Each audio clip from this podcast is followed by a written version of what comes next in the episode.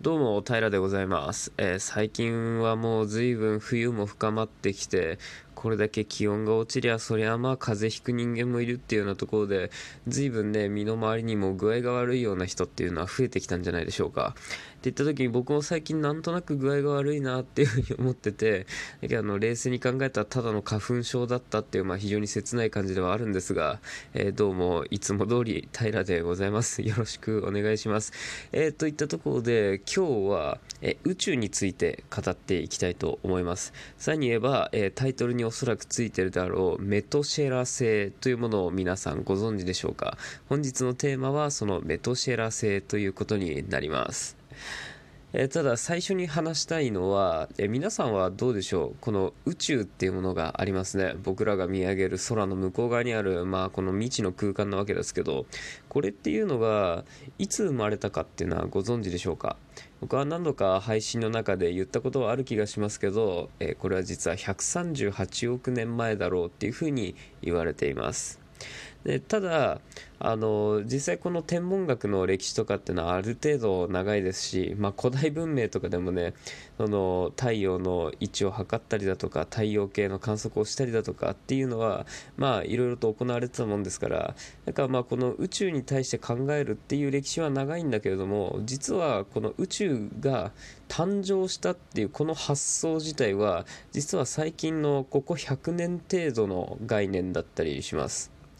でそれまでは宇宙は始まりとか終わりとかそういうものではなくずっとそこにあったもの。でもうそれは時間軸とかを飛び越えてそれが前提の空間として、えー納得されていたっていう時代がありました。で実は最近僕らはそのビッグバン宇宙論だとかそういうので宇宙の誕生っていうことについて考えることができるわけですけどこのきっかけを作ったっていうのはあのエドウィン・ハップルさんっていう人です、まあ、ハップル望遠鏡なんていうのもあったりしますけどそんなところで彼の彗星っていうのはねあの轟くことをやまないわけですけど、まあ、そんな、えー、人がある日、えー自分が、あれはどこだったっけかな、グリニッチ天文台じゃなくて、まあ、ちょっとごめんなさい、彼が就任していた、あの天文台の話名前を忘れちゃいましたけど彼はとある夜にあの宇宙を観察していたわけです。その時対象にししていた銀河がありました。でそれがどうにもハッブルはおかしいな不思議だなっていうふうにずっと言うわけです。でそこにあの弟子が同乗していたそうでその弟子が何がおかしいんですかっていうふうに聞くとどうしても自分が今観測している銀河っていうのは地球から見て遠ざかっているとしか思えないっていうふうに言ったんだそうです。えそこからあのいろいろ彼は仮説を出していくわけですね。つまりはその銀河が離れていっているっていうことに対してかなり確信があったようです。そこで、えー、仮説を立てます。それが遠ざかっていっているっていうのがもし正しくってそれは考えてみると宇宙が膨張し続けてるんではないだろうかっていうふうに考えたわけです。それのそれによって僕らが今考えている基本的な宇宙論っていうのの根底が出来上がりつつあるわけですね。がそこから彼の思考は止まらないわけです。膨張し続けているんであればそれは最初はもっと小さかったっていうことになるじゃないですか。それはどんどんどんどんはるかに小さくてもしかしたら一点に集約するようなそういう存在だったんじゃないだろうかっていうふうに考えたわけですね。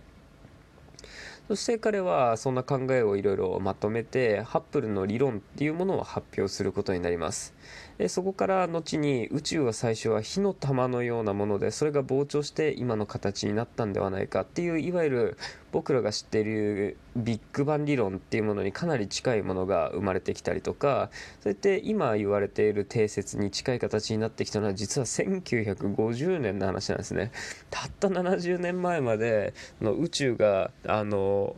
誕生したっていう概念すら実はちゃんとなかったんですよ。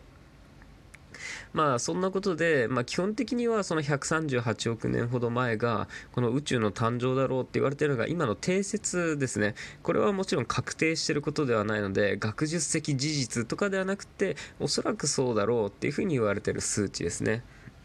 まあ、そんな中で、えー、存在しちゃいけないものっていうのが実はえー、この我々が住んでいる地球から比較的宇宙の単位で考えると近所に実はちょっとねおかしな星があったりします。それが正式名称でいうところの HD140283 っていう星なんですけどこれは通称メトシェラ星と呼ばれています。この星はあの大体、えー、天秤座の方だったかな？を見て200光年ぐらい離れた先にあるあの恒星ですね。大体太陽と出力とかもあまり変わらないぐらいの、まあ、中型、まあ、いわゆる中堅クラスの恒星になるんですけど何がおかしいんだろうか。まあ、なんでそれがおかしいって言われるのかというと実はこの星160億歳なんですよ。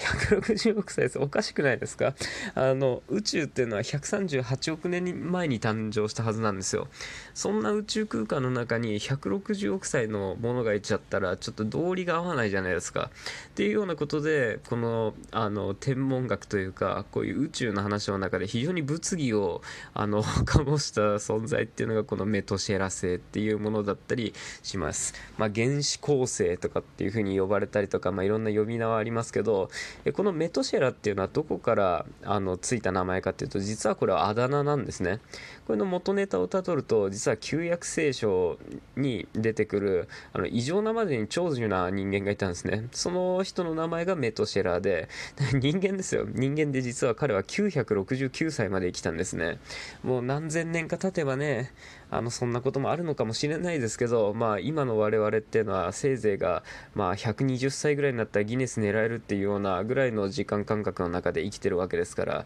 え969年って言われたらねそれは大したもんですよ。え日本の中であの神武天皇とかっていうのもいろいろ言われますけど彼だって148歳ですからね。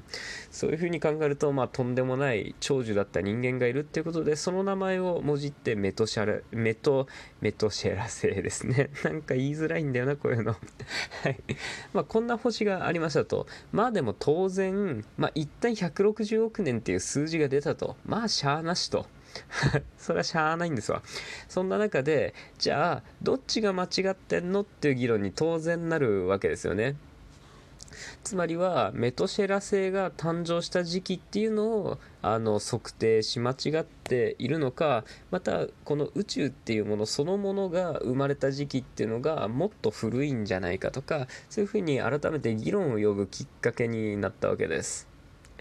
そこで、まあ当然ながら最新で発見されたものっていうのは、いろいろ測定が疑わしいとかっていうことをね、考えるわけじゃないですか。まあそのところで、そのメトシェラ星っていうものに対しての年代の測定っていうのが間違っていなかったかっていうところを再度測定することになります。これが間違ってたんですよ。間違ってて、あのーまあ構成っていうのはいろいろ物質のバランスがあってそれによってあの温度とか寿命とかっていうのがいろいろ変わってくるわけですけどちょっとね僕の 僕の知識の中ではこれでなんでそういう年代が出るのかっていうのはちょっとわからないんですけどあの予想されてたよりもはるかに酸素の量が多かったそうなんですねこのメトシェラ星っていうのは。まあ、つまるところはそれによって理屈は分からないですけど15億年ほどおそらくもっと若い星だろうっていうことになりました。つまりは最初発見当時160億歳ぐらいだろうって言われてたメトシェラ星っていうのは実は145億歳ぐらいだったんですね。まあこれでも随分あの近づいてきたような気はしますけどあのそれでもまだ7億年ほど差があるわけです。7億年が小さい差に感じてきちゃったりするからこういう宇宙の話ってのは恐ろしいですね。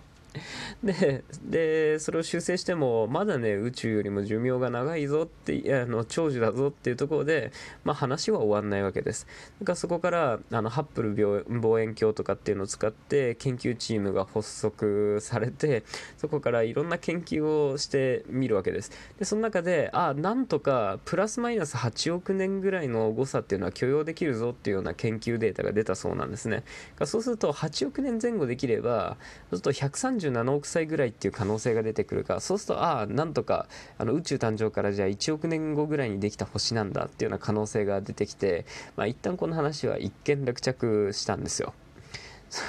ね、それでそのままあの話が収束してくれればよかったものの実は最近宇宙誕生が138億年前なんじゃないかっていうその数字自体が結構怪しくないっていう議論が結構あってでそんな中で、え新たに論文が提出されたんですね。その論文によるとあの実は宇宙っていうのは今考えられてるよりも24億年ほど若いんじゃないだろうかっていう研究結果が出ちゃったんですよ。つまりは宇宙の年齢は114億歳ぐらいなんじゃないのっていう可能性が出てきちゃったんですね。そうするとだけどその理屈によってあのメトシェラ星っていうのがもっと若い星であるってことにはならないんですよ。つまりはまた二十数億年程度はその年齢を縮めないとこの宇宙の今考えられている理屈には沿わないということになっちゃいますね。もう114億歳程度っていうふうに考えると今見つかってる中でもそれよりも長寿の星っていうのは割とあるんですよ。そうするとまあ宇宙のことに関してね今研究されてる成果が全て正しいなんてことはもちろん言えないですからまあいろんな誤差っていうのはあるでしょう。ねあのベテルギウスだってもっとちっちゃいだろうっていうふうに最近は言われてるしあのー縦座友愛性とかねこの間まで世界一大きかった構成ですけどそれももっと近いところにあるだろうっていうふうに言われたり新しい発見っていうのはあるわけです、まあ、そんな中でこの新しい研究結果っていうのはつまりはあのまだ真偽のほどは定かじゃないっていうところで一番曖昧な研究結果でもあるわけですからかまあ今後どういう展開になっていくのかなとかいうのがこういうビッグバンとかそういうところに触れる話っていうのはしばらくなかったもんですからかまあなかなか楽しみだなというふうに思っているわけです。